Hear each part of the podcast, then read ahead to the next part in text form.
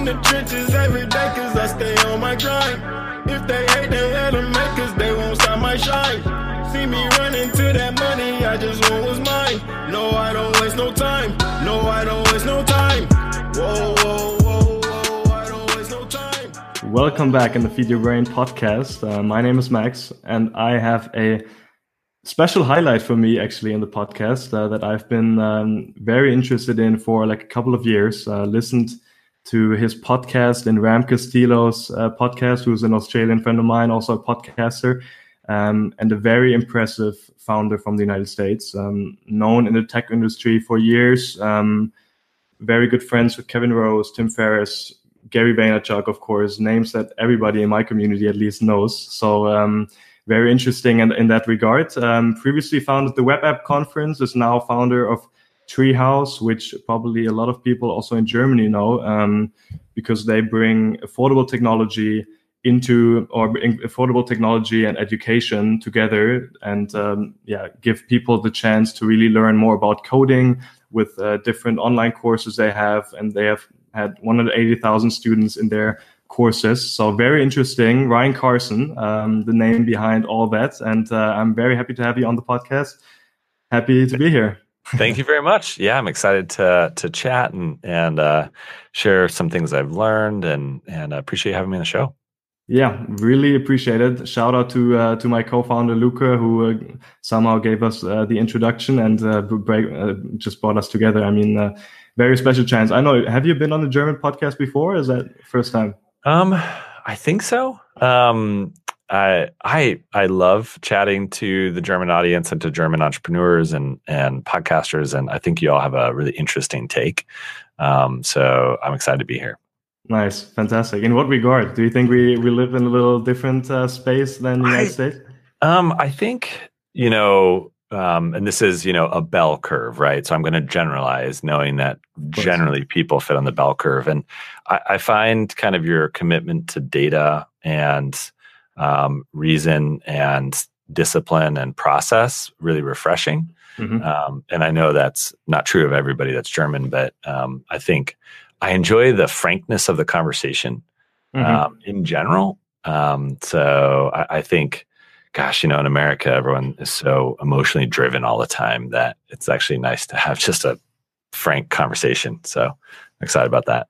Cool. I, I, I sometimes when I talk to, uh, to to Americans, they think it's very strict, and they have the feeling that they can't get close to Germans because we are very, very uh, once driven. I would say that, and maybe we don't have like a little more emotion uh, emotion in our like talking that people really get confused when they talk to us yeah but i i i just see that as a cultural difference it doesn't mean you don't feel and that you're not having the same deepness it's i mean so i'm married to a, a british woman mm-hmm. and i you know had to adapt to the way she would speak and and and the way she would you know show her emotions and at first it was very confusing um, but but now i understand like these it's just a manifestation of of the way culturally you were taught, but everything's still there. So yeah, I'm excited right. about it. Right. I mean, differences somehow always come together, which yeah. uh, apparently you and your wife has it has also happened. Um, we, we, figured it out. you, you, figured it out. Very interesting. I mean, um, just to give a little background, I, I, saw this morning on Instagram that you woke up at.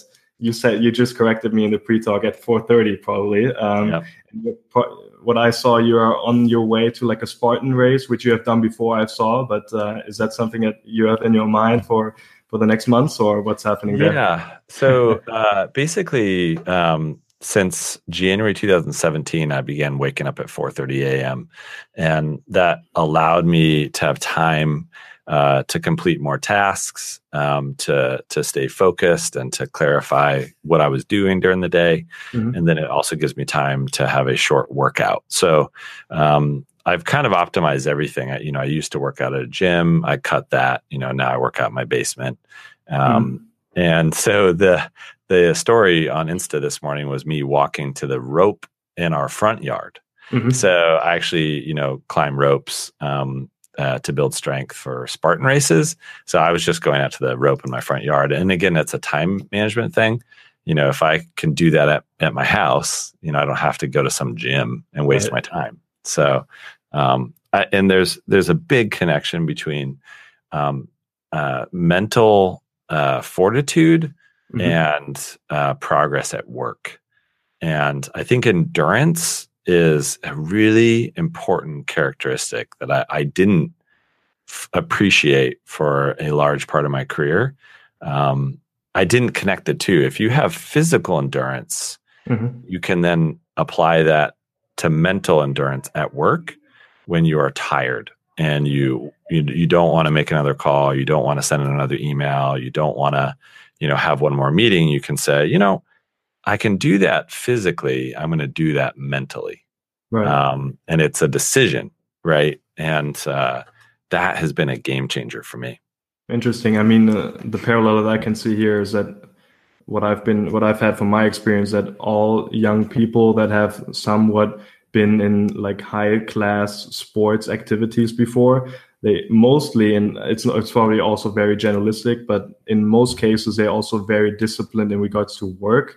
And I, I think I have, um, I think Claude Silver from VaynerMedia, she said before that they like to um, hire people that have been very uh, on a high class level in sports before because they know they have a certain level of uh, commitment and um, discipline towards th- their job Yeah. that they execute on. It's very similar. Um, the, you know, it's essentially uh, the ability to do difficult, monotonous work every day. Right. Um, and it, it's interesting how, yeah, there there is a direct correlation between success at work and that kind of work in your physical life. Um, so I'm starting to think the same way. Like, yeah, I want to look for people who are drawn to athletics. I actually don't care about sports. Mhm. Um, I don't have a favorite team really. I don't watch sports, but I found that the discipline of of um, training is a massive unlocker of uh, potential. Right, definitely. I think there's also a fantastic book. I think the Spark or whatever it's called. Um, I've also, heard that, but never read it. Is that the is that the idea of the book? I think it, it more or less tells people to how like mental endurance is in relation to to to sports and how sports can actually um, develop a mental endurance uh, over time. I think Tim Ferriss also recommended that book. I'm not 100 percent sure. Uh, you you know him probably better than I do, but um, um, I think I think that's what it's about. Cool. Mhm. I think somehow I think co- a cool turn here because what you just mentioned is to have somehow mental endurance during the beauty of your work, which of course is not always a beauty. Also, it can be uh, very messy and dirty uh, in some in some regard. And maybe for the people that don't know you, which is probably not a lot, but for the people who don't know you, maybe you can give them like a short story of your of your um, of your story. Yeah, I think that Yeah, would be sure. cool. Yeah, you bet. So um, I was born and raised in Colorado, um, in a small town called Colorado Springs, Colorado, and um, I was very fortunate to have you know a computer in my home when I was young. Um, I graduated um, high school, uh, which is you're kind of 18 when you graduate high school in the U.S. Um, around 1996. So Mhm. um, you know, we had an, an old Apple computer in our home, and so that kind of exposed me to technology. Um, And then I was really lucky to have uh, a teacher in high school. Um, the most uncool teacher in the whole, whole school changed my life. And she walked up to me in the hallway and said, "You know, um, you know, you're doing well in some of my other classes. Have you ever thought about programming?" Um, and I'm like, "I don't know what that is." And she said, "Well, it's it's you tell the computer what to do, and it does it." And I said, "Sign me up. That sounds really, really." So that moment changed my life because it was really where I got exposed to the ability to create with technology. So instead of being a consumer, you know, I could actually build things. So went on to the university. uh, Um, just went to a normal kind of state-run uh, university called Colorado State. Got a computer science degree.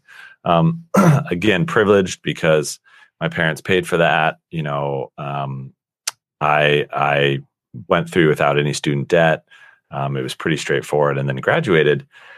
And then um, I had this moment of just kind of clarity where I realized, you know, I don't know what I don't know, Mhm. and I've lived in the same place my whole life, and that's not bad. Um, but I wonder if there's things that I I don't know because I've never been exposed to them, and I can't even see that I don't know.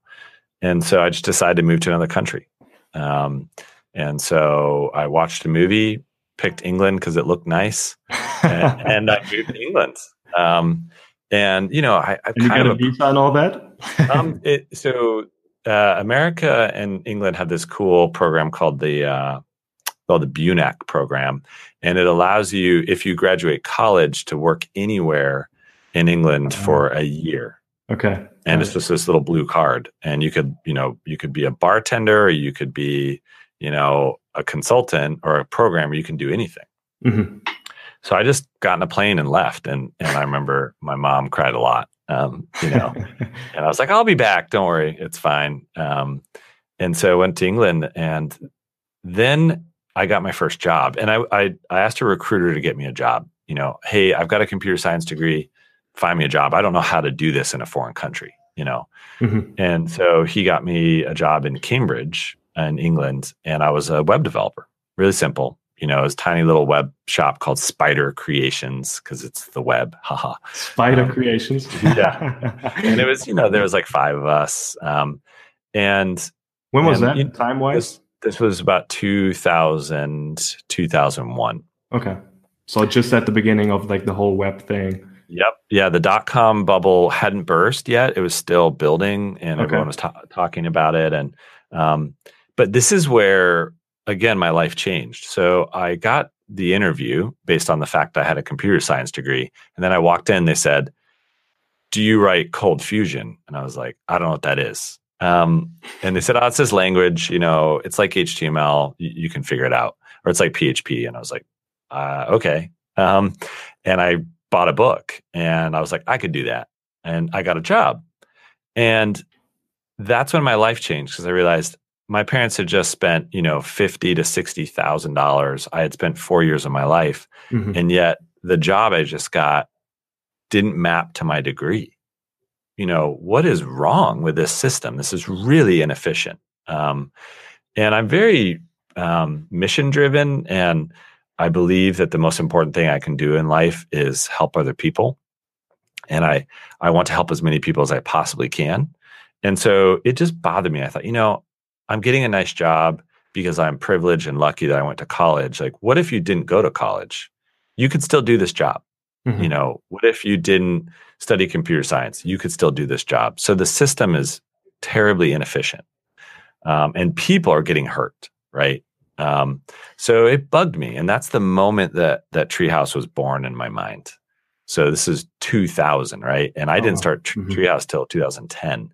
So really, this this is a a story about discovering your why, discovering the thing that really drives you. So the moment I realized that the system was broken, um, is the moment my why, the seed for it was planted. And why means like, why am I doing this? Like what what really drives me to wake up at 4:30?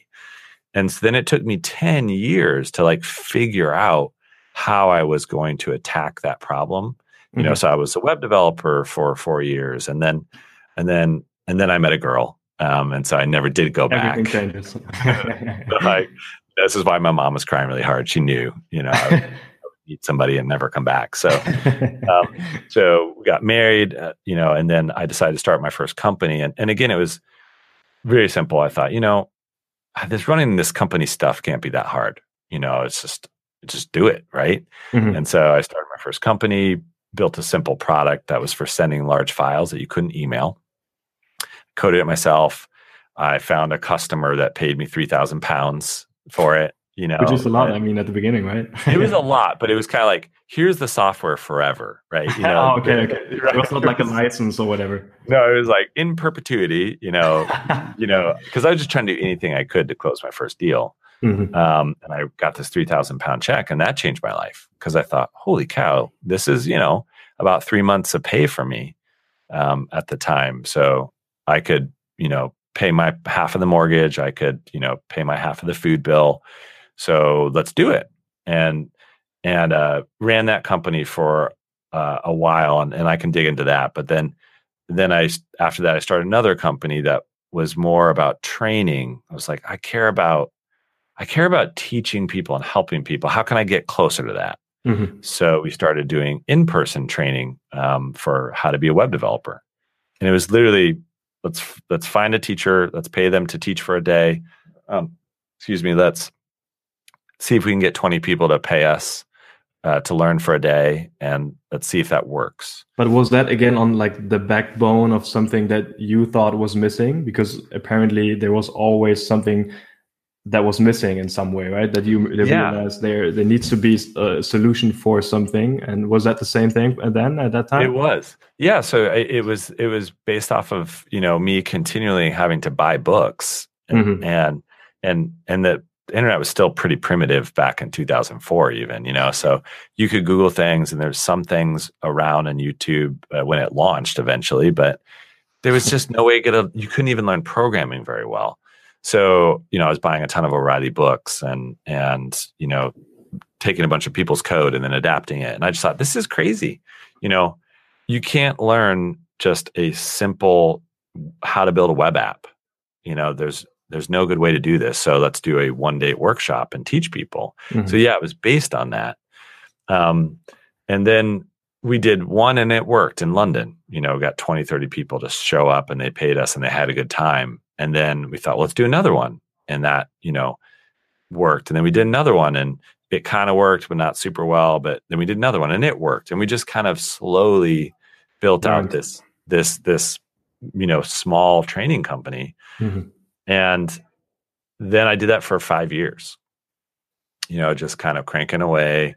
We did more and more of these things. Um, we did then we did conferences, and and so I want everyone listening to kind of hear that. You know, again, this is a gradual journey. You Mm. know, you can think of of a winding road through a map.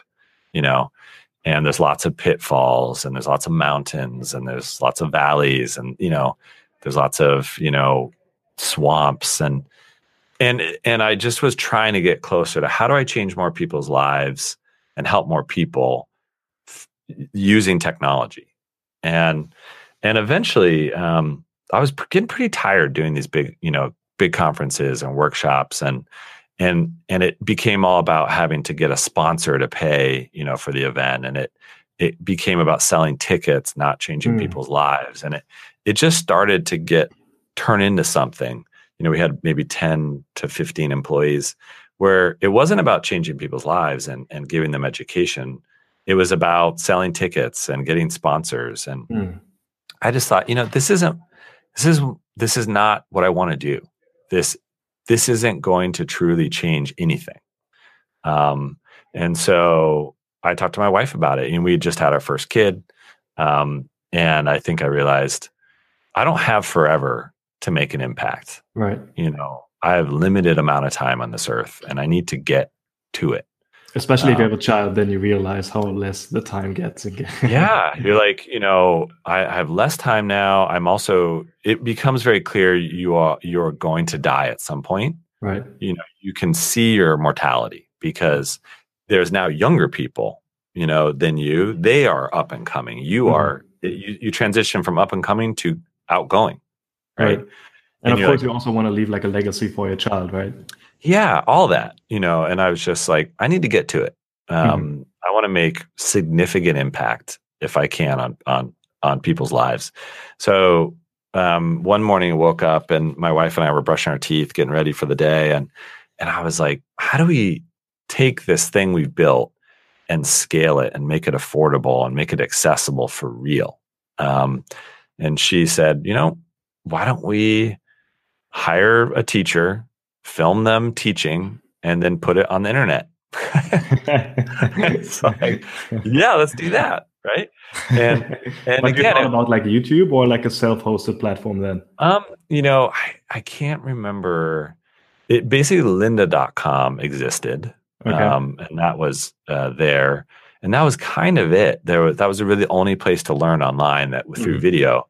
Um, i can't remember if youtube was launched yet. Um i think it was in 2010 that's i should probably check on that. But probably but- only gary was was on it with his one, right. Yeah, pretty much. Um, but there wasn't a good school online. So i was like yeah let's just try it. Um, and this again is you know it's easy to look back and, and say you know i have 80 employees now. We've taught 850000 people how to code. You know we've raised 13 million dollars in, re- in venture capital. We've it sounds like wow we're successful. But Mhm. the truth is you know on day one it was like wow let's let's film somebody with a white sheet behind them and and then put it on the internet. You know, I mean, the first version of anything is always bad. Right. Um, so so that's where Treehouse officially began. You know, and and now we've we've transitioned. We're, we're now helping companies create talent. So um, in America, we have a, a, really brutal problem with diversity and equity and inclusion. Mhm. You know, to be blunt, America was founded on slavery. Um, and it's really infected America deeply, you know. And so now we have the privileged people winning. You know, we have white people like me, white males Mhm. like me. We're we're we're winning, right? We we start companies, we invest, we make money, like, and then underrepresented groups are being held out. They're Right. being kept out, and and and I I just decided that you know this is not okay. We can't just have you know white males like me winning and participating in all the wealth creation in America. And and then I had to get brutally honest and look at my own company. So I had built a company, we were 80 people, and actually my company was mostly white and mostly male. So if I believe that this is important, then why did I do it? right, Um, Right. am, am I a hypocrite or or uh, do I not believe or am I just naive? Mhm. Um, so we, I spent a whole year getting educated about this. You know, how, why is this happening? Um, and why am I a part of this? And how can I change my own company?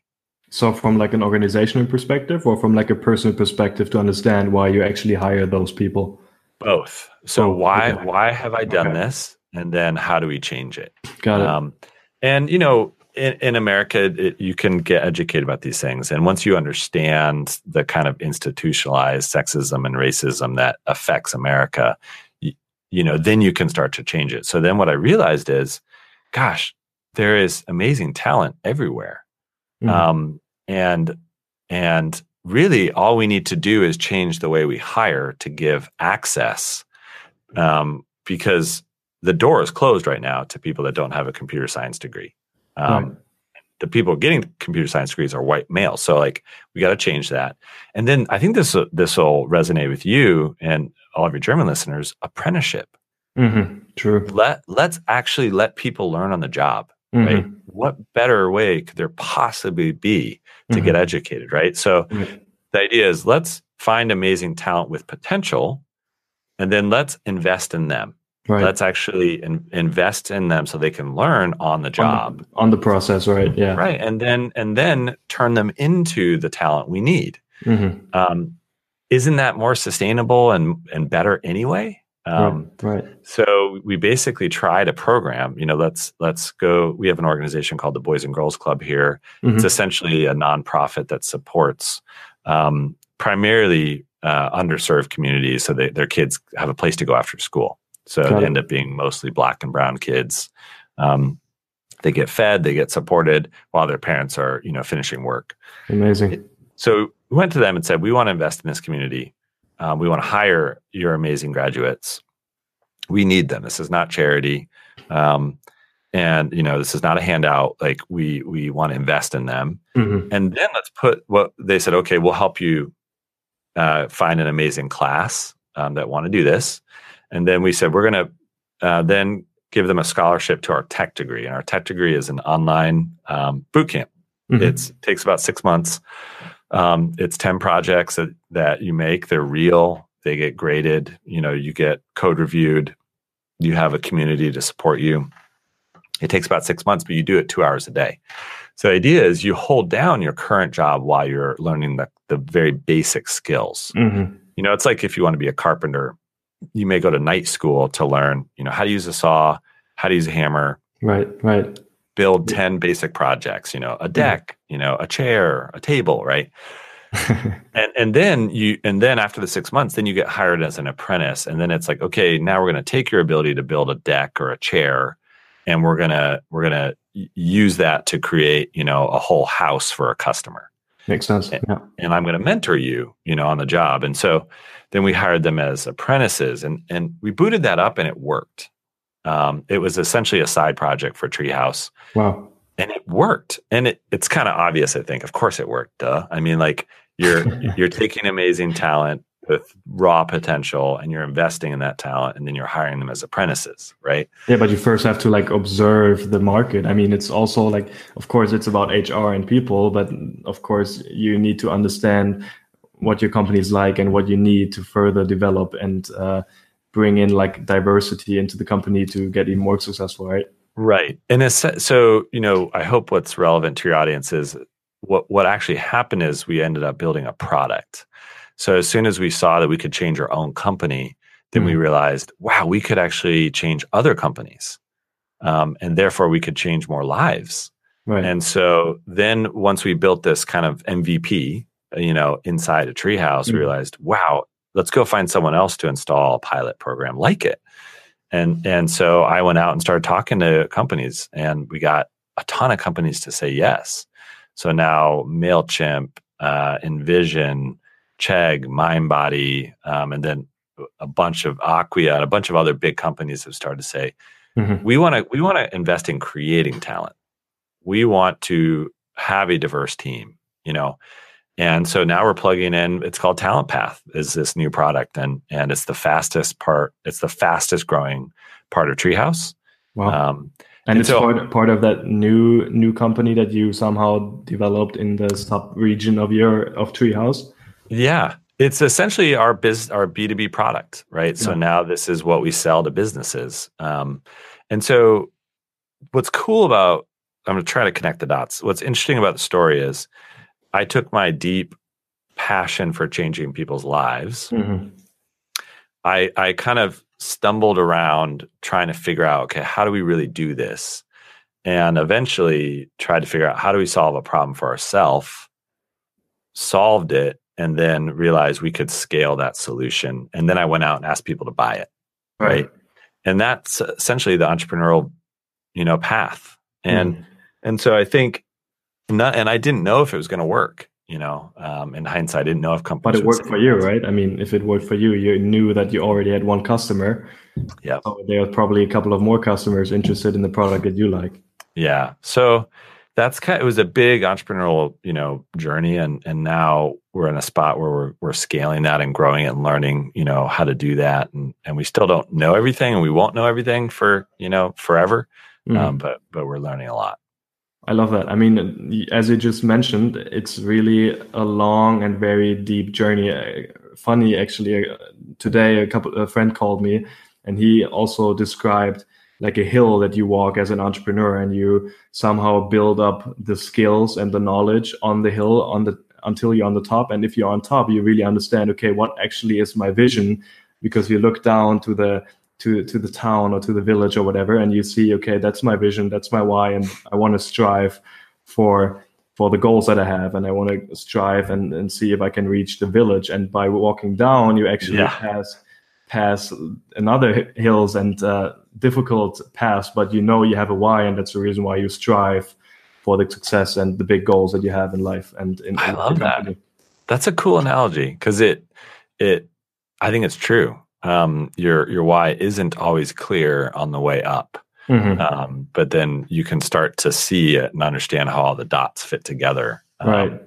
You know, I, I would have never known that I could, you know, invest in and, and support and be an ally to, you know, underrepresented groups in America and actually help them, you know, get access to technology. And now, and now we're doing it and I can see it and it drives me even harder, you know. Mm-hmm and only because it went up that journey. Right, and in, in some regard, if you look at the if you look at the American market, you're also, as you mentioned at the beginning, you're also very privileged in some regard because you have lots lots of high potential people in your market. If you look at the San Francisco-based uh, region, I mean, how many good techies are in the in the region there? How many good founders that you could possibly connect with? Um, and something that I found very interesting in that regard is you have always been a person that likes to meet people. Uh, you have done seminars to tell people how things actually work. Now you do a lot of stuff online and you teach people online. What has changed for your company on like a on like a maybe on the thinking basis, but also for you personally when you moved offline to online and now you get feedback through online reviews and recommendations and not and you don't really see people in in real time what has changed for you personally but also for your company Um, so most of the reason we were doing that is to scale. You know, mm-hmm. we can help more people that way.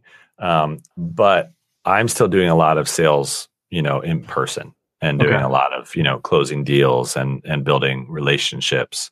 Um, so a lot of that is still happening. Um, but the the general education now is one to many um, mm-hmm. versus you know one to one or one to thirty.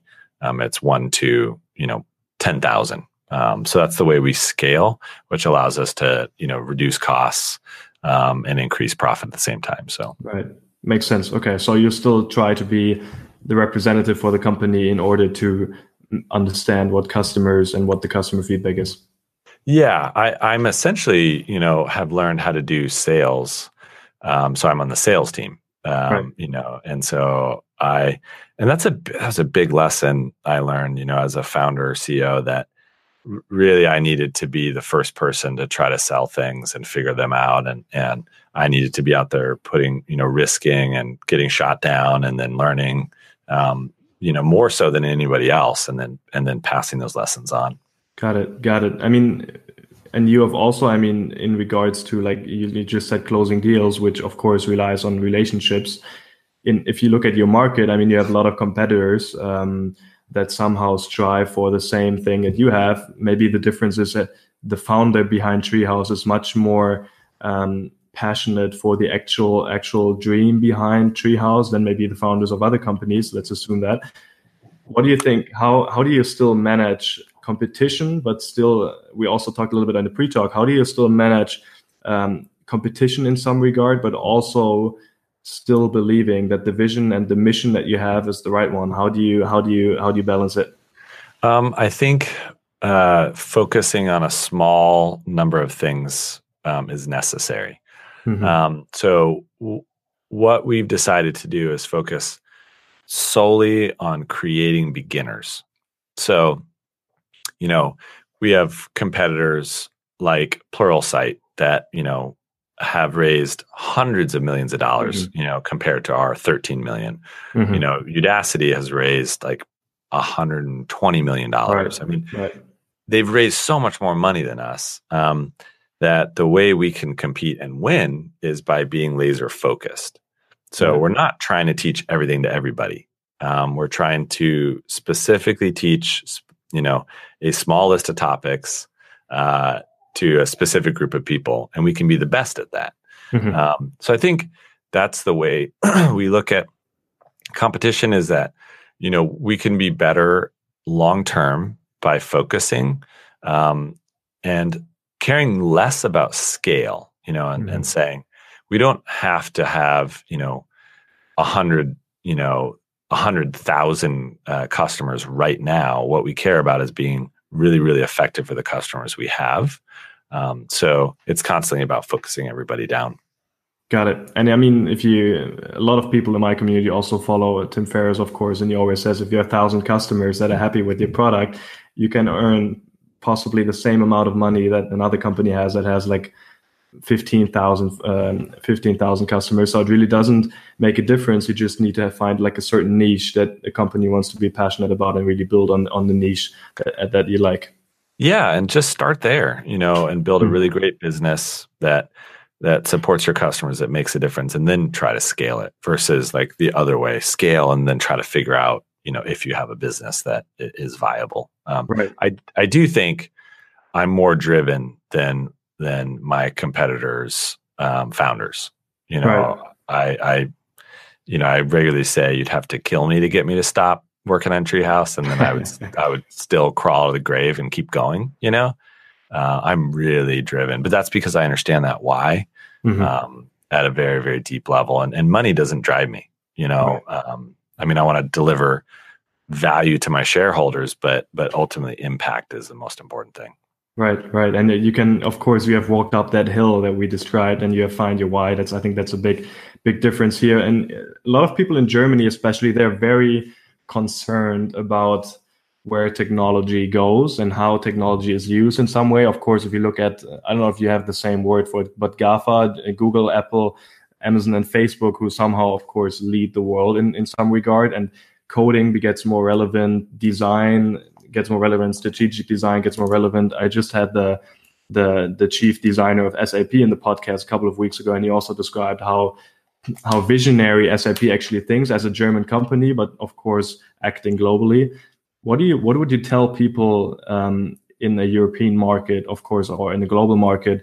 How is technology changing, especially if coding somehow gets um, gets something that can be substituted in any way because there's so many good coders out there. How do you think uh, technology is going to change?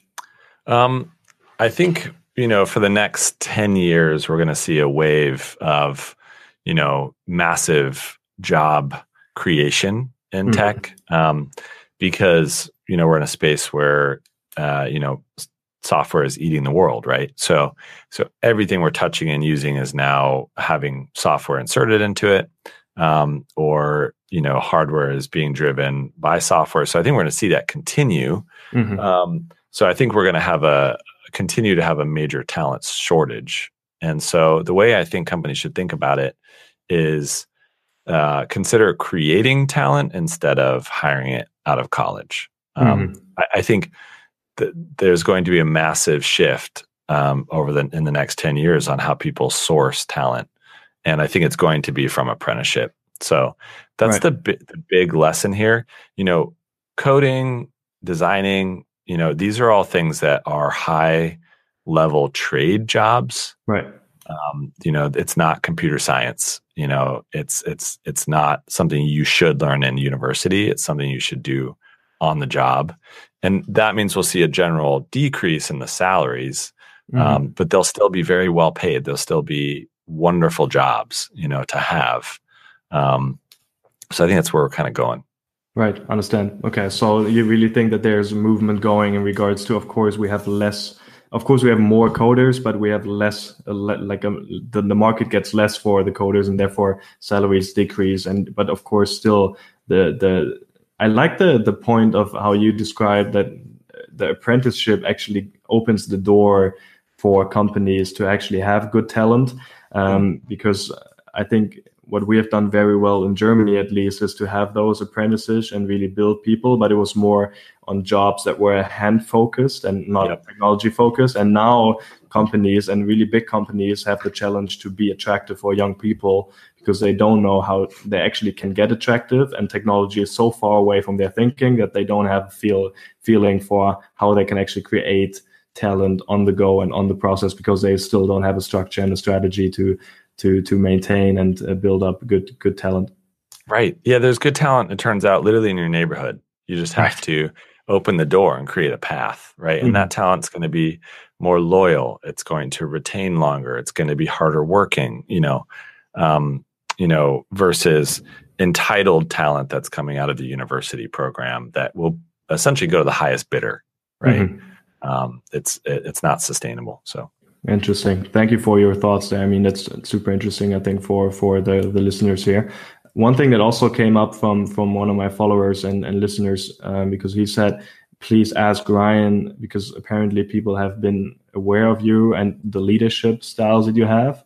And I thought I think in in my research i've watched like a instagram live whatever with you and gary and gary said you're one of like the most compassionate leaders that he knows and uh, i can i can totally feel that uh, since you have very emotionally driven. What do you think like how do you actually lead your company? I mean you have 80 employees uh, which is which is quite a lot and you have to manage them. How do you do you have certain routines habits that you lead your people with or do you have external leadership skills that bring bring you in and get you better or what's what's what's your mission there or and your routines so the biggest thing i've learned is that you have to build trust um, between your team so mm-hmm. um, trust is a very vague word so i want to clarify what i mean by that um, mm-hmm. uh, there's a book that i recommend everybody reads called speed of trust mm-hmm. and speed of trust explains how to build trust in your team and I did not understand how important this was for a, a big chunk of my career. Um, now I understand that once you build trust, then you can move, you know, 10x faster. And and and so you actually have to invest a lot of time and effort into that up front, and then it pays off massively later. Um, so that book explains the four parts of trust, um, but it actually gives you behaviors that you can start to demonstrate to build trust. Got it. Um, so there's, I think, like 13 behaviors of trust. And then they explain, you know, if you're trying to repair trust, you know, exercise these five of the 12. Or if you're trying to establish trust, then, you know, um, demonstrate six of the 12. And, mm-hmm. and it kind of just lays out, you know, a playbook. Um, and it explains trust is is four things. It's it's a tree. So imagine a tree. a tree, you know, has roots, a trunk, branches, and leaves, right? Mm-hmm. So the root of trust is um, integrity. You know, do you do you basically believe somebody has integrity? That they, you know, that they'll do what they're going to say they're going to do. They're a good person. That they're fundamentally good, right? Mm-hmm. If if you don't believe that, like you'll never build trust, right? Right. Um, so you start there. Most people at work generally have that of each other. Like, eh, okay, I'm, I'm, pretty sure you're generally a good person. Mm-hmm. And, and, then you go up to the trunk, and the and the the um, trunk is uh, is capability. Um, you know, I'm sorry, no intention. So, mm-hmm. what is this person's intent? Like, what are they trying to do, and do I understand it? Mm-hmm. You know, are they trying to you know, remove this department completely, you know, because are they trying to hit this goal? Like, what are they trying to do? Once you understand someone's intent, you can better trust them. Got it. Because you know, like, why, why, what's the reason why they're doing what they're doing? Mm-hmm. And then the branches are capabilities. So, does this person have the capability of delivering results? You know, maybe they're not delivering results yet, but they have the capability of doing so. So, do they essentially have the hard skills and soft skills to deliver? Um, you know, a good example is, you know, if you hire an account executive to sell, mm-hmm. do, the, do you think they have all the abilities to do that? They're not hitting their number yet, but do they have the ability? Probably. And then the last is results. So the leaves are the results. Oh, okay. Eventually, you have to deliver results to get trusted. Mm-hmm. Um, you can have the three things and never deliver results, and you won't be trusted. So you have to have those four things. Once you do that, it really unlocks your team. So we focus on trust first, um, and then we focus on uh, being very clear about our expectations. So, mm-hmm. what are we trying to do by when? Mm-hmm. And so we have a two year vision, which is a poster that's literally on the wall out, outside my door. Mm-hmm. And it explains these are the three numbers that we're trying to change by January 1st, 2020. We're going from here to here. And then every month we talk about that. Okay, here's what we're doing here's how we're doing on this goal. Um, here's what everybody needs to know. So it keeps everybody aligned with what are we doing by when. Hmm. Um, and then people can say, well, what's my role in that? You know, what, how does my daily work roll up to this two year vision goal? Um, so, so you start with trust and then you establish, you know, clear goals, you know, what by when, and then you communicate regularly about that um, and then you support all that with you know continuing to build trust. And we it's made a total change at treehouse. You know we've really started to lean in on this pretty heavily mm-hmm. um, you know l- last year and it's really started to, to cause huge change. It's exciting. Cool.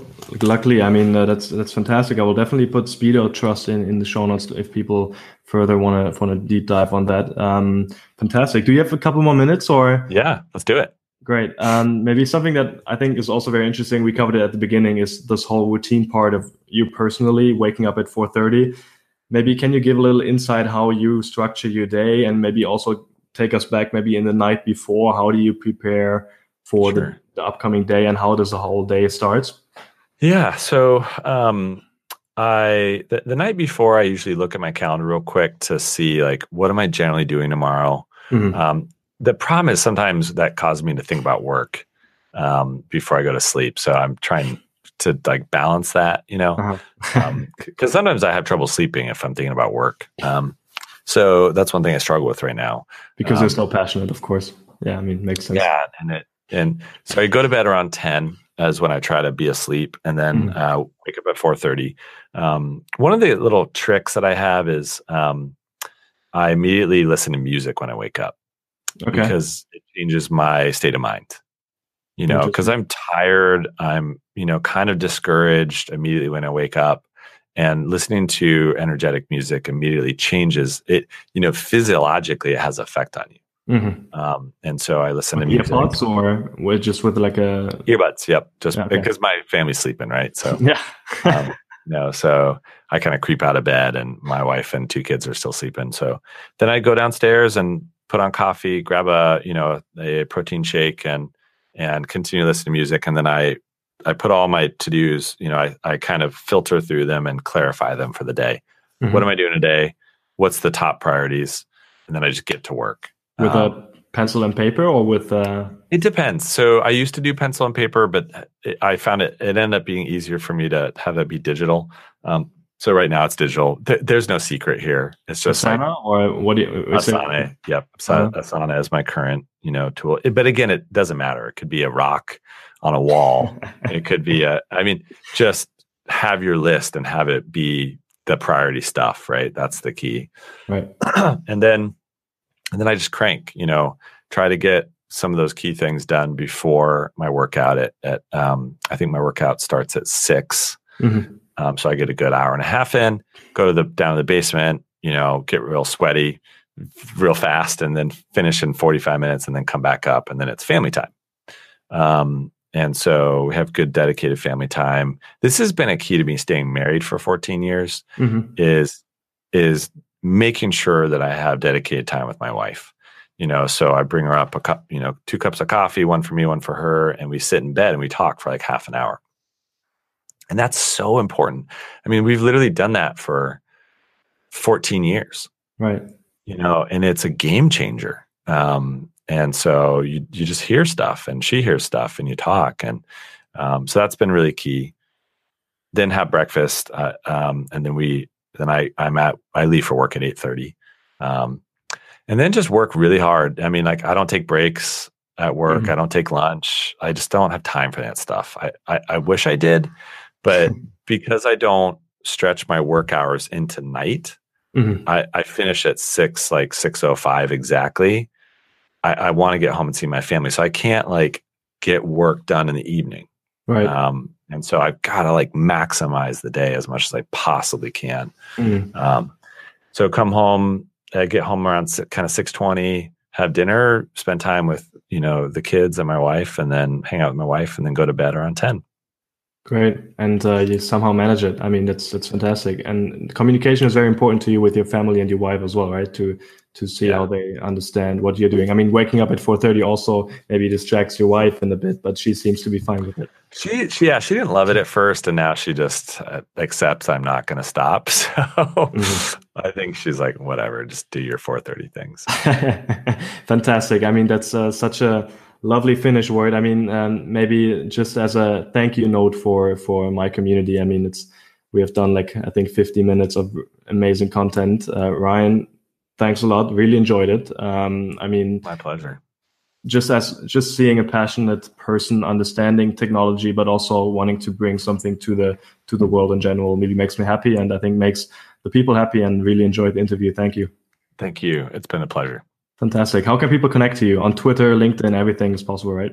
Um, yes. So if you just Google Ryan Carson, I'm everywhere. So um, I'm Ryan Carson on Twitter and Instagram. Um, I'm Ryan Carson on LinkedIn. Uh, been really active on LinkedIn. LinkedIn's been really great for me Definitely, recently. Yeah. I'd highly recommend people start creating content on LinkedIn. It's, I mean, it's bonkers. Like I think I've gotten like fifty thousand views on a video that I made the other day, um, and it's just me like holding my phone and talking for a minute. You know, so right. LinkedIn, check it out. Definitely, hundred percent. Thank you, and um, looking forward to see you soon. Maybe in Germany soon. Let's see. Sounds sounds good. Thank you very much. Thanks, Ryan.